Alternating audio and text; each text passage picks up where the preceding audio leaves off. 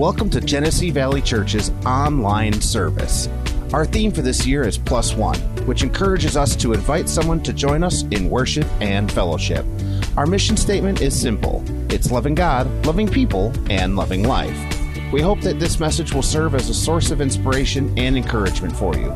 Each episode, we will explore different aspects of our faith, share stories of hope and healing, and discuss ways we can make a positive impact in our community and the world.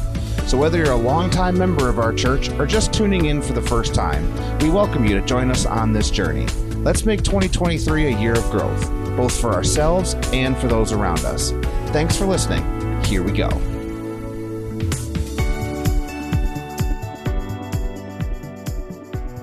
Amen. How many of you know that God's got a plus one in your life? Amen. Hey, also, let me uh, let the kids go. If they haven't gone already, we're going to let them go. Looks like they've already slipped out. Did you let them go? You let them go. Well, listen, you're a. I was busy saying hi. All right. Well, hey, I got all the all the big kids then. Hey, good to see you. You never look so good. Never look so young. Praise the Lord. Amen. Well, hey, as I as I was saying, uh, everybody's got a plus one. Uh, if you're watching online, I just want to encourage you. You just might be our plus one. Meaning, uh, it's your time to come and pay a visit and be a part of the local church, the local family, and we just extend an invitation to you. But listen, God's going to put some people on your heart. God's going to begin to direct you to those that are ready. You know, Jesus said this that the harvest is ripe, and so that means that people are in the position ready to receive Jesus. We live in a hopeless world, and you and I, as the church, are the hope of the world. And so, listen, we're going to purpose to be uh, uh, establishing a campaign of just reaching this community and uh, again, we're going to make a difference. Amen. And so, one of the things that we said a couple weeks ago is we said, you know, we wanted to set aside a time for prayer and fasting. And so, just in a couple weeks, I'm getting you ready ahead of time, just making you aware of it. But we're going to just go into a time of prayer and fasting, just as we pursue the face of God, but also just seek God's heart for who our plus one might be. And so, we're excited about it. This is Easter season that's coming up, and I just believe that we're going to see a major impact because God's growing the church. Amen. Amen, amen, amen. Well, hey, listen, we're going to start a new series today, but I just received this book the other day and I just thought it was amazing. Uh, it's a book called Where Are the Missing People? And so this is a good book that you can put on your counter you know, in the event that we all go home to be with the Lord, or when we go home to be with the Lord, you can set this on your, you know, your countertop right there. And that way, when somebody comes in, maybe your friends or your family, thinking, I haven't heard from so and so for the longest time, and they get into your house, they get to see this book. It's like, where did all the missing people go? So, what it does is it tells you how to find Jesus if you missed him when he came back. Amen. I think it even says in here, uh, if you're in my house and I'm gone, help yourself to whatever I have. Praise the Lord. Amen. So, anyway, that was a pretty cool book. I received that as a gift the other day. And so, uh, again, always thinking about people that need Jesus. Amen. And so, hey, speaking of which, we're starting a brand new series today simply called Family Ties. Uh, it's that season where we're just purposing to think about family, thinking about marriage, thinking about kids. And uh, how many of you know that God's intent and God's desire is all about the family? Amen. Uh, again, with that being said, his heart and his desire is to grow his family. And so I really want to encourage you that, you know, it's, it's the time to be aware of the season that we're, that we're in because Jesus is coming soon. Uh, you may say, you, you, guys talk about that a lot. I, I, just, I feel that there is such an urgency within my heart, within my spirit, that, again, it's time to get ready. And if you've, if you'll just take personal inventory, it's really easy to notice that we've been distracted for many years now.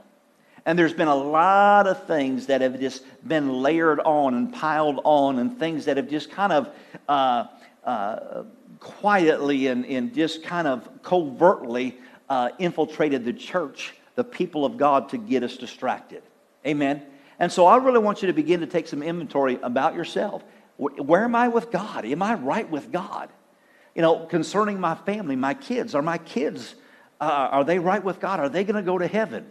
You might say, well, they're, they're, they're my kids, you know, uh, of course they're going to go to heaven. If they don't know Jesus, they're not going. You might say, well, they believe in God. Listen, the devil believes in God. Believing in God does not get you to heaven. It's receiving Jesus as your Lord and Savior. And you might say, well, I think they did that. Well, if they did that, then the evidence would be proof and evident in their life, right? Amen. Just calling it the way that it is. In fact, I, I hope you'll forgive me. No, I'm not going to ask you for your forgiveness because, again, just in the hour that we're living, we need to, we need to hear some, some very bold uh, preaching concerning the time and the season that we're in. Right? I would rather people get offended and say, I can't believe that you said that. And maybe it would be something that would shake you to your core, that would make you actually move toward, toward God or pursue God as a result of what you heard. Amen? I, I mean, man, I'm telling you what, I, I, would, I would rather save your family from going to hell than saving the, the, the opportunity of, of offending somebody. Does that make sense? And so again, I just want you to know, man, it is, it is the hour. It is the hour that Jesus is coming soon. And so let's get ready. Let's begin to catch on fire. Let's get excited. In fact, for that matter, uh, one of the things that, you know, I said everything that, that there, there's distractions that seems to be so prevalent within our world. I mean, every way, which way that you turn, you see that there's distractions. But with the distractions, also, you see that people are just so touchy. What do I mean by that? It's easily offended. Well, why do people get offended? It's because the enemy wants you to stop hearing the truth, right? If I get offended, then I'll leave the place that God's called me to, the family that God's called me to. Well, that's the supply that you need. Amen? And so don't get offended, don't get hurt, don't get your nose out of joint. You know, let's just let's just get after Jesus. Amen. Amen. Well, praise the Lord. You're not getting too excited about that, so I'll move on. We'll just talk about your family now. Is that all right? Because we're talking about family ties. Amen. Amen. Well, let me ask you this Has anybody in the room, maybe you've known somebody, has anybody ever came from a perfect family? There's no such thing as a perfect family, right? I mean, we might say, well, you know, it seemed perfect, or so and so down the road, they have the perfect family. There is no such thing as a perfect family. Who's got the perfect marriage? Anybody got the perfect marriage? It's not even possible, is it? I mean, the fact, I mean, I'm perfect, but the moment I got married, she messed it up, you know? Come on, man. Don't jump on the bandwagon on her side. You know, you understand what I'm saying? We're all imperfect people. And so the moment that we have personalities, people in the equation, there's never going to be a perfect family, never going to be a perfect marriage. It takes work, and praise God, with God's help, we're going to get the, be- the, get the job done and do the best that we can, right? But how many of you know that walking with Jesus is the number one way, the only way to ensure that our marriage can stand intact and our families will, will find success as a result of following Jesus, right? Amen. Now, for that matter, when you think about it, God is the, the creator of family. He's the one that established the family. And interestingly enough, that God, being a perfect God, did not create a perfect family. I mean, it almost makes you just kind of pause and try to figure that equation out. It's like God being perfect made people, but the people that He made weren't perfect and they got it all messed up. And then there's always that question well, God being perfect and God knowing everything, well, then obviously He knew that they were going to mess up. So, so why did He even make them in the first place? Because God's God, and God always intended for us as His kids to never be robots or be dictated to, to follow instructions, but God made us in a way that we could purpose to serve Him out of free choice and a desire to know Him. Amen? So again, God never made a perfect family, never made a perfect marriage. But when you think about it, God uh, uh, established that family on a perfect foundation. I said, God established that family, that marriage, on a perfect foundation. And He also made them perfectly in His image to be like Him. How did He make us to be like Him? That is, that we can determine our future we can set the course, and whatever we desire in our heart, we can have those things that we see through the eyes of faith. Amen. But once again, isn't it interesting that we as individuals, we live this life of comparison? You know, we, we said that, yeah, there's no perfect family, there's no perfect marriage, but for whatever reason, there's this misconception or this lie really is what it is is that there somebody's got it good or got it better than me Everybody has their stuff that they deal with, right? There is no perfect family. I remember a, a, buddy of mine that I went to high school with. He was one of my best friends, and uh, this was several years ago.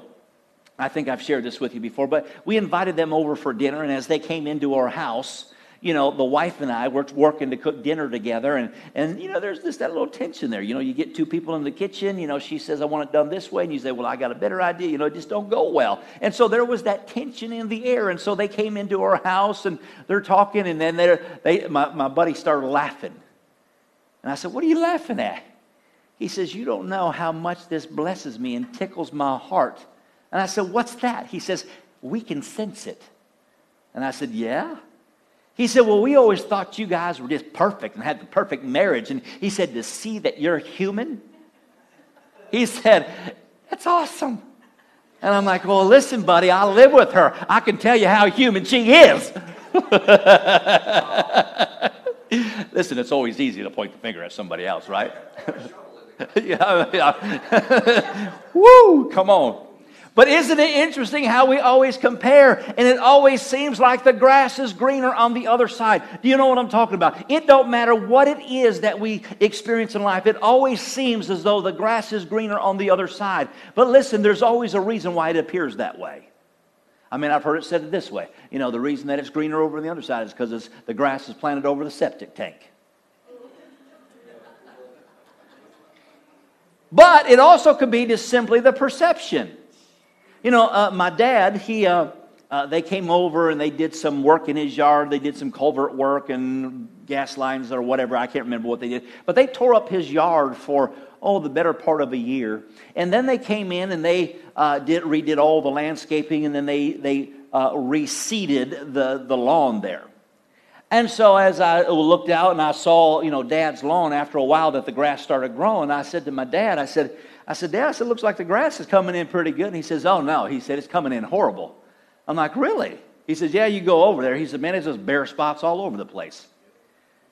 But from my perspective, now think about it, uh, track with me on this. If I'm looking at it from 200 yards, uh, you know, 500 yards away or however long it is, and I'm looking at it from this vantage point, right? And so all I'm seeing is the side of uh, uh, grass sticking up, and they're all layered up from my perspective looking this way. Well, from this vantage point, it looks green and it looks plush.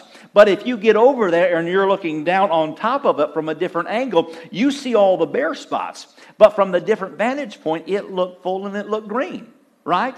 And so it always looks better from the other side. It always looks as though somebody else has got something that you don't have. And that's really the trap of life is this life of comparison, right?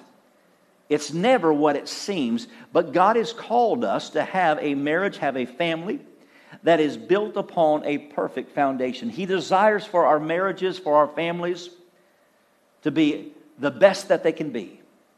Uh, and, let me come back to that again, just in regards to what we, we started with. God's whole intent is for our marriages, for our families, for our children, our, uh, to, to have a foundation of knowing Jesus. If husbands and wives are not together in their walk with God, there's some disjointedness. If there is disjointedness between a husband and wife, it will trickle down into the lives of the children. There will be disjointedness within the children in regards to their relationship with God. And obviously, again, it sends a confusing message, right?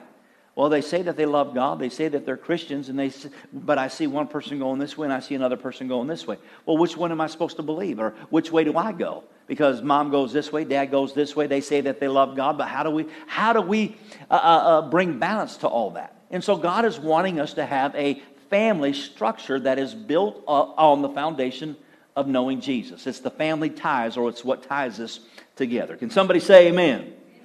Amen. amen. Well, again, as we begin to look at the, the subject, or really the, this idea of having a family built upon God's principles, it's important for us to look back at the first family because I think there's a lot of things that can be established or can be seen as we look at that particular family.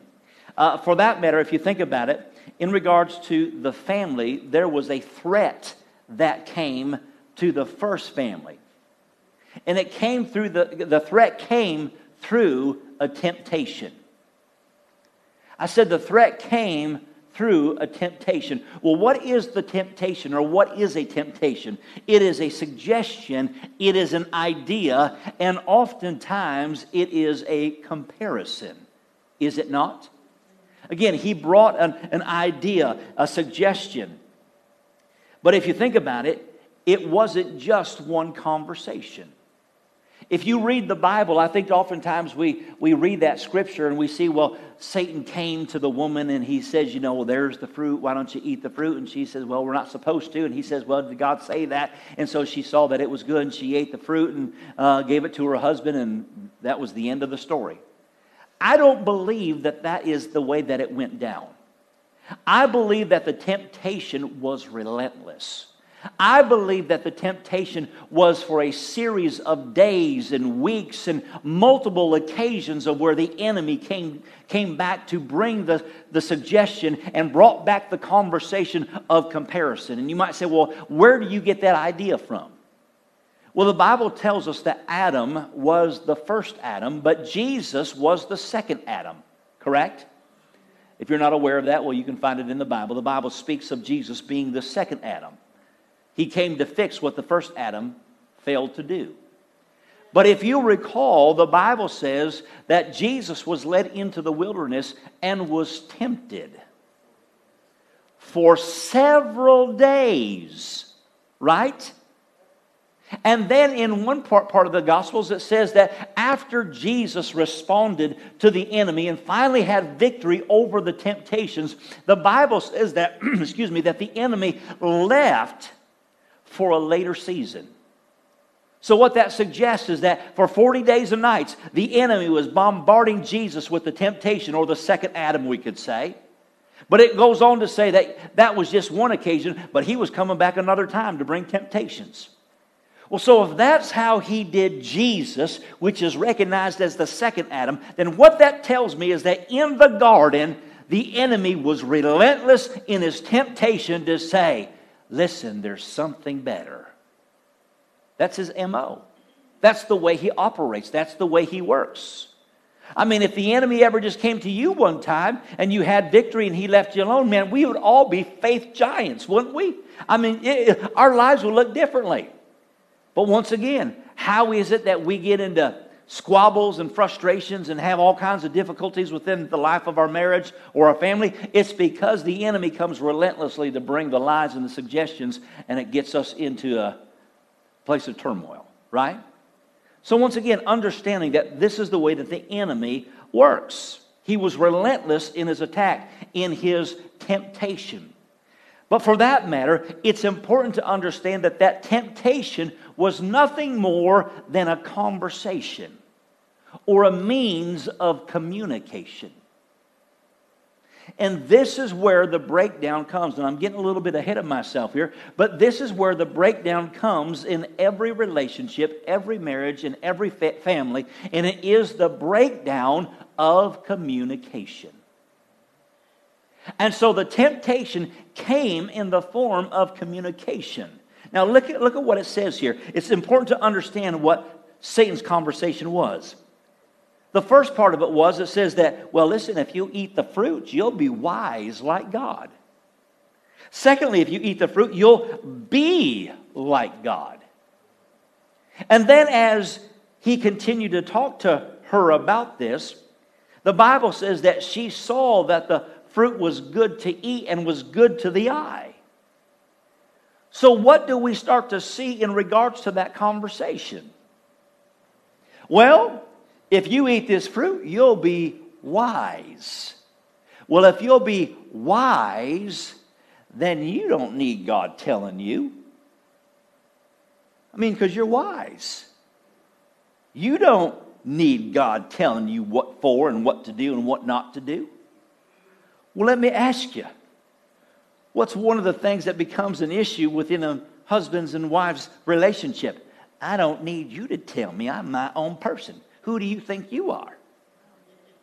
Well, what? I don't need a man. I don't need a woman. Hmm. right? Isn't that what happens? We start to look at one another and say, you know, I don't need you telling me. Who do you think you are? I mean, I, I, I was the one that come into this relationship, made it what it is. I can take it all with me when I go, right? Secondly, it says you'll be like God. Well, prior to that, everything concerning their mentality and their thinking, well, well, God's our God. He's our Father. God, God takes care of us. But once he says you'll be like God, that means, hey, listen, I don't have to depend on God. I can take care of myself. And once again, isn't that what we see uh, in the breakdown of, of, of marriage and family? I said about a husband and wife saying, Well, you know, I don't need you telling me what for. Well, what happens when the kids start to get a little bit older? When they start becoming teenagers, isn't that one of the first things that they start saying? I don't need you telling me what to do. Right? And then you start to talk to them and say, Well, listen, you know, I'm the one that puts this roof over your head. Well, I don't need you to take care of me. I can take care of myself. Oh, is that so? Well, then you can just hit the road if you want to. Well, listen, I'll pack everything up and I'll just take off and I'll leave here because I don't need you taking care of me. Well, listen, wait a minute. Everything that you got, everything that's in your room was provided for by me. Nothing that you own is mine. It's just on lease to you until you get out of here. So listen, if you want to hit the road, then just take what you got in the way that you came into the world and get going. Right? And isn't that what we see? The temptations that come, the conversations, I don't need you, I can take care of myself. And then lastly, again, it says that they saw that it was good to eat and that it was good to the eye. So, what were they doing? They were simply responding from the flesh nature of man and their emotions.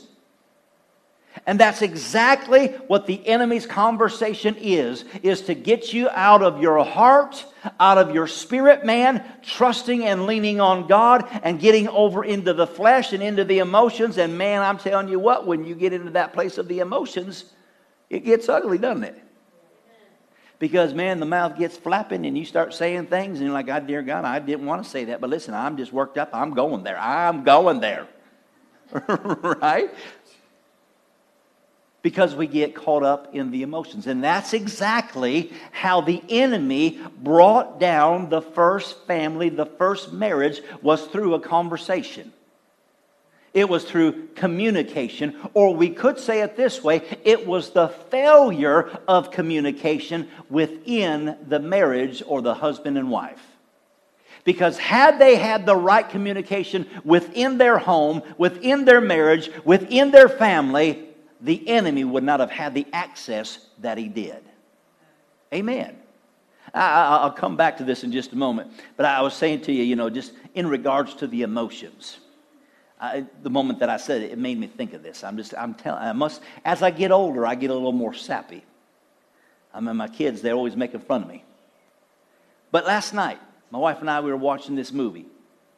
And it was a movie where the young girl, she's, uh, graduated from college and she goes off to some uh, Bahama island or something and meets this young island boy and falls in love and they're getting married. And so the mom and dad, they come over, they're trying to get the girl to come back home, but then they ended up getting married. And then I'm uh, watching this as the mom and dad are giving away the daughter to get married. And I'm telling you what, it, it was all I could do to not start bawling. And I know everybody else is watching the movie, but I'm looking at them thinking, you know, I got two girls and they're going to leave the home one day. And I'm going to have to give him away and I'm going to have to like that guy. I'm going to have to not kill him and I'm going to have to, I'm going to have to be okay with it, you know.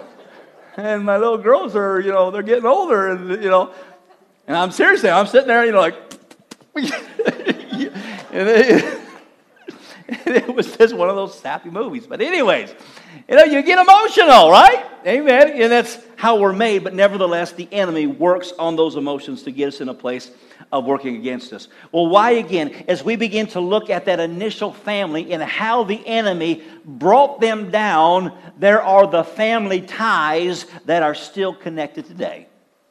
Meaning that the way that the enemy tried and did, was successful at taking down God's first family, the family ties still bind and he still works that way today.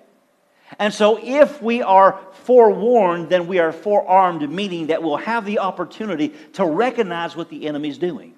Right? And so let's look at this a little bit more in regards to, in regards to uh, uh, staying strong against the temptations or the communication. And for that matter, I want to suggest to you today that in regards to their failure, once again, it was not the temptation that brought them down, it was the failure or it was a result of having poor communication between a husband and wife. And it was the poor communication or the lack of communication or intentional communication that brought down God's family. Conversation or communication is so important. In fact, for that matter, if everything's perfect, why do you got to worry about communication? No, it's the communication that can spoil a per- perfect scenario, right? Amen. And so, I said to you already that in regards to their temptation or the temptation, I don't believe it was just a one time deal. I believe it was, a, it was not just a quick exchange, but I believe it was over a period of time. How does he work? No different than he does today. I believe that when it came to Adam and Eve, there was the distractions. They got busy. As a result of the busyness of life, somehow, some way, again, we don't know how, but it, it, it, it could not be any other way. And that is, is that they had to stop fellowshipping with God as regular as they had been. Because God, being a perfect God, being a God of love, one that is intervening and always wanting to give instruction and always trying to help teach us and guide us and protect us, there had to be a lack of communication or fellowship with God for them to get into that place. And once again, that's exactly what the enemy does for us or to us, is to try to get us distracted to the point where we're not fellowshipping with God like we had been before if you as an individual, in fact, men, I'll, I'll ask you, well, women, I guess, I guess it would be applicable. But if, men, if some man was messing with your wife, picking on her, or let's just say there was another woman that was beating up on your wife, what would you do? Would you just sit back and watch it? No. You would step in to protect your spouse. You know, they always say that, you know, they say you're not supposed to hit a woman. Listen, if there was a woman that was beating down on my wife, I tell you what, I'd knock her out. You know, I mean, it, it is the way it is. I mean, you, you're beating on my wife, you know? you say, did Pastor just say that? Yeah, I did. Sorry. If that offends you, I would do it. Or what about your kids? If, if your kids are getting bullied, uh, if, if kids are picking on your kids, what are you going to do? Are you just going to say, well, kids will be kids? No, listen, if somebody's messing with my kids, I'm going to get up in your business because that's my kids. You ain't going to do it, right? And so, once again, if, if I, as a father, in that way, or a, as a husband, God's that way with us as well, trying to protect and intervene. I asked a question concerning you husbands. I remember there was a guy in the church, this was old, probably close to 20 years ago. He was a guy that was kind of bipolar not kind of bipolar, he was a whole lot of bipolar. and he came to the church one time. It was just my wife and I. We were working. Well, I don't think we even had kids at that time. We didn't have kids, did we? Yeah, so he came into the church and he was in a pretty manic state, man. He was just wound up tight. And so he started getting uh, pretty aggressive. And so I told him, I said, you need to leave the church. And then he started getting physical, man, started swinging at me. Well, finally, uh, uh, through all the exchange, you know, I just, you know, kind of took care of business. But during that time, there was a ruler or a stick or a broomstick or something. What was it? It was a broom that was right there by the door, and my wife was watching it. She took that broomstick and beat him while I, was, while I had a hold of him. And she was like beating him on the back of the, you know. Yeah. Well, why? I mean, she's not she's not aggressive that way, but somebody's attacking her husband. So she's like, hey, Mama Bear just showed up, right? So once again, in order for us in order for us to get to a place of where there is division and schism within a marriage, there's got to be some major distraction or uh, poor communication that is taking place because otherwise you would defend the family because that's how God designed us. Is that right? Amen. So, once again, as we continue to see this, God made woman and man to be in oneness, to be in agreement. And so Satan came to Eve and therefore, again, you have to understand because if God made us so that husband and wife, mother and father would be united, And the Bible says that if two agree touching anything, they have what they ask because there's power in agreement. Then what that tells me is that Satan had to work at bringing division or getting her off by herself. Remember, I said there was distractions? Because as I said, if, if my wife was with me and you're coming at me, hey, listen, let me, you're going to talk to me first, right? So that tells me that Satan had to get her off somewhere to where he started communicating to her. Because otherwise, he would, wait a minute, no, when they're together, they're stronger. What does the enemy do to us? He tries to bring a divide between a husband and wife and start to talk. Because if we come together, our communication can be singular and you won't distract or divide. But if you pull us apart and starting on, starting on, starting on, things get worked up, right? And I've said this to you before. I mean, you say, well, you're a preacher. Listen, I'm human just like, like you. I mean, just the other day, this is just the other day. I was here at Wednesday night, church, church prayer. Uh, my wife, I was talking with some people afterwards. My wife, she left to go on home. I had my vehicle here. She had her vehicle. She drove off with her vehicle. And I'm getting ready to leave after about an hour after everybody else left. And I'm sitting there, where's my keys? I know where my keys are. My wife took my keys. And I called. I said, "My keys, my keys still in your car?" She said, "Yes, they are." Uh, oh, because yeah, see, yeah, you always pointing finger at me. I know. so luckily, the people that I was talking with were still in the parking lot. I was like, "Hey, can you give me a ride home?" They gave me a ride home. Well, the next day, my wife she had an appointment out of town, and she had to leave early. And so I'm stuck at all, home all day long, and I have a laundry list of things to do. And so all day long, I'm like, man, my wife, she took my keys. I don't have my keys. I'm stuck here at the house. Can't get my stuff done when she gets home. Right? What does the enemy do? He starts chewing on your ears, and you start getting this conversation. Man, you're just ready to go right? But when she gets home, and in fact, I just called her. She, I mean, she was gone. She was. It was like eight o'clock at night, and I said, "Hey, I said, have you left? Give me a call when you come home, or when you're on your way home." She said, Do you need something? I said, I just wanted to make sure you ain't in a ditch somewhere. I said, you, you know, whatever. Wasn't quite like that. But again, the enemy likes to bring division. What does he do with your kids? He likes to bring division with you and your kids. And when your kids are off doing their thing, what's, he, what's the enemy doing? He's talking. He's talking to your kids. Yeah, those churchy people always want you to go to church. You know you don't want to go to church.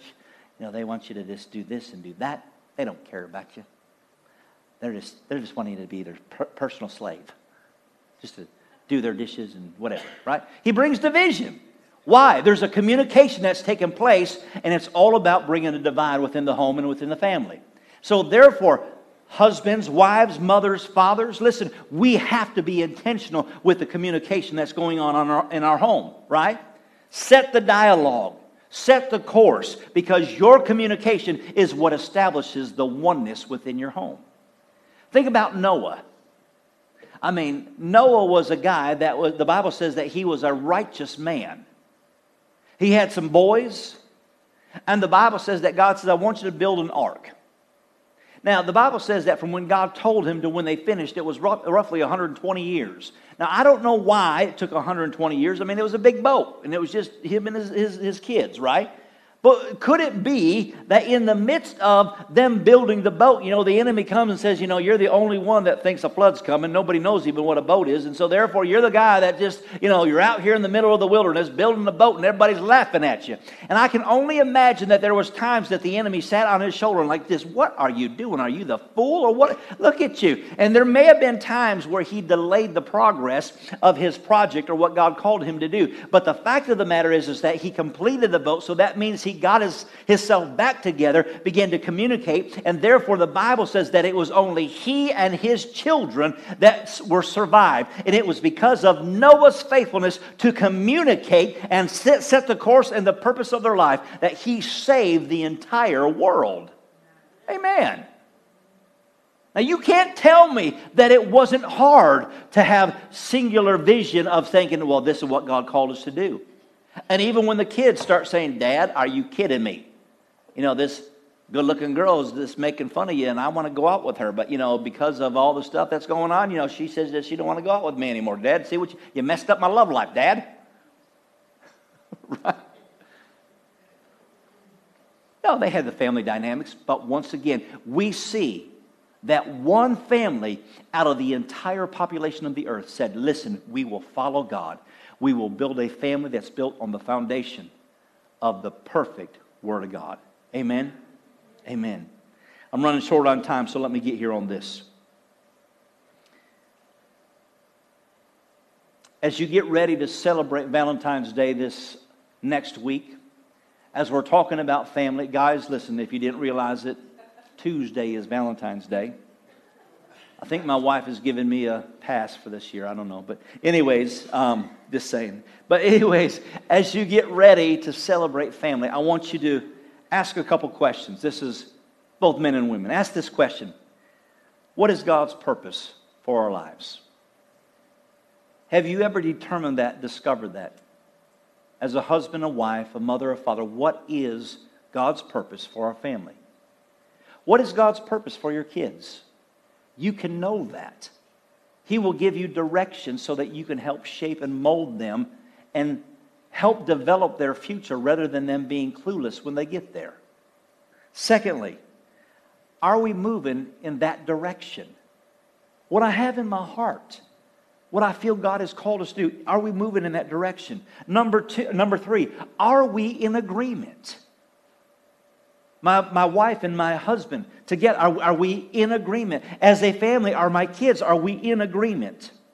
Number four, are we regularly communicating the purpose and the direction, or are we just getting good at criticizing? Five, what adjustment can we make? If we've got a little bit off course, what's the adjustments that I have to make? If you've discovered that, you know what, I've gotten a little bit off course, the marriage isn't necessarily what we would like it to be, the kids aren't where they should be. If you've allowed your marriage or your family to get in the ditch, know that you can get out of the ditch. It didn't get there overnight, so don't expect it to get out of the ditch overnight. But if you recognize that it is in the ditch, it can be rectified. It can be fixed with God's help. Amen? I'll save this latter part for next week. We'll pick this back up. But let me just finish with this. Why don't you all stand with me?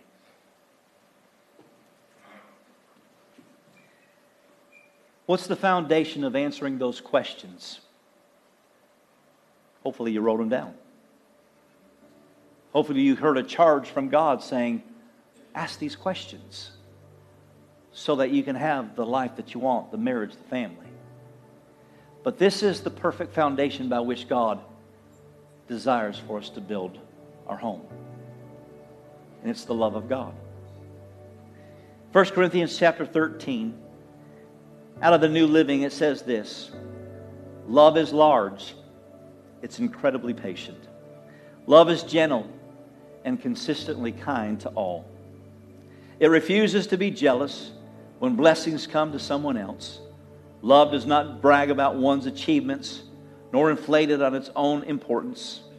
Love does not traffic in shame or disrespect, nor selfishly seek its own honor. Love is not easily inflated, or excuse me, irritated, or quick to take offense. Love joyfully celebrates honesty and finds no delight in what is wrong. Love is a safe place of shelter. For if it never stops believing in the best for others, love never takes failure as defeat. For it never gives up. Love never stops loving. Listen, my desire is that our families, our marriages, the church family get stronger this year. I need you, you need me, we need each other. let's do life together and let's see God do some miracles. Amen? It's going to be a good year. Love to see your families grow, your kids grow. It's going to be a good year. Amen? With every head bowed and every eye closed. Father, in the name of Jesus, I thank you that, Lord, we have a family tie that connects us with you. Lord, I thank you that you have called us to have a family that is sound, that is stable, that is secure. I thank you, Father, that, Lord, even in the midst of failures, we don't look at it as a defeat. For God, we're getting better, we're getting stronger, we're learning from mistakes. God, I thank you that, Lord, with your help, we will be the people, be the family, the husband, the wives that you've called us to be. Lord, I thank you that this is a year of increase and we are continuing to walk in the blessing. And we give you all the praise in Jesus' name. And everyone said, Amen. Amen. Well, God bless you. We love you. Remember, church prayer on Wednesday. We'll see you then. Amen. And with that, we come to the end of this episode. We hope that you have found inspiration and encouragement in our discussion today, and we invite you to join us again next week. Let's make 2023 a year of growth and love by sharing the message of our church with others. We encourage you to take the Plus One Challenge this week and invite someone to join you at our next worship service. You can get more information about our church and say hi to us anytime from our website or social media, all online at gvchurch.tv. Thanks for listening. We are Genesee Valley Church, loving God, loving people, and loving life.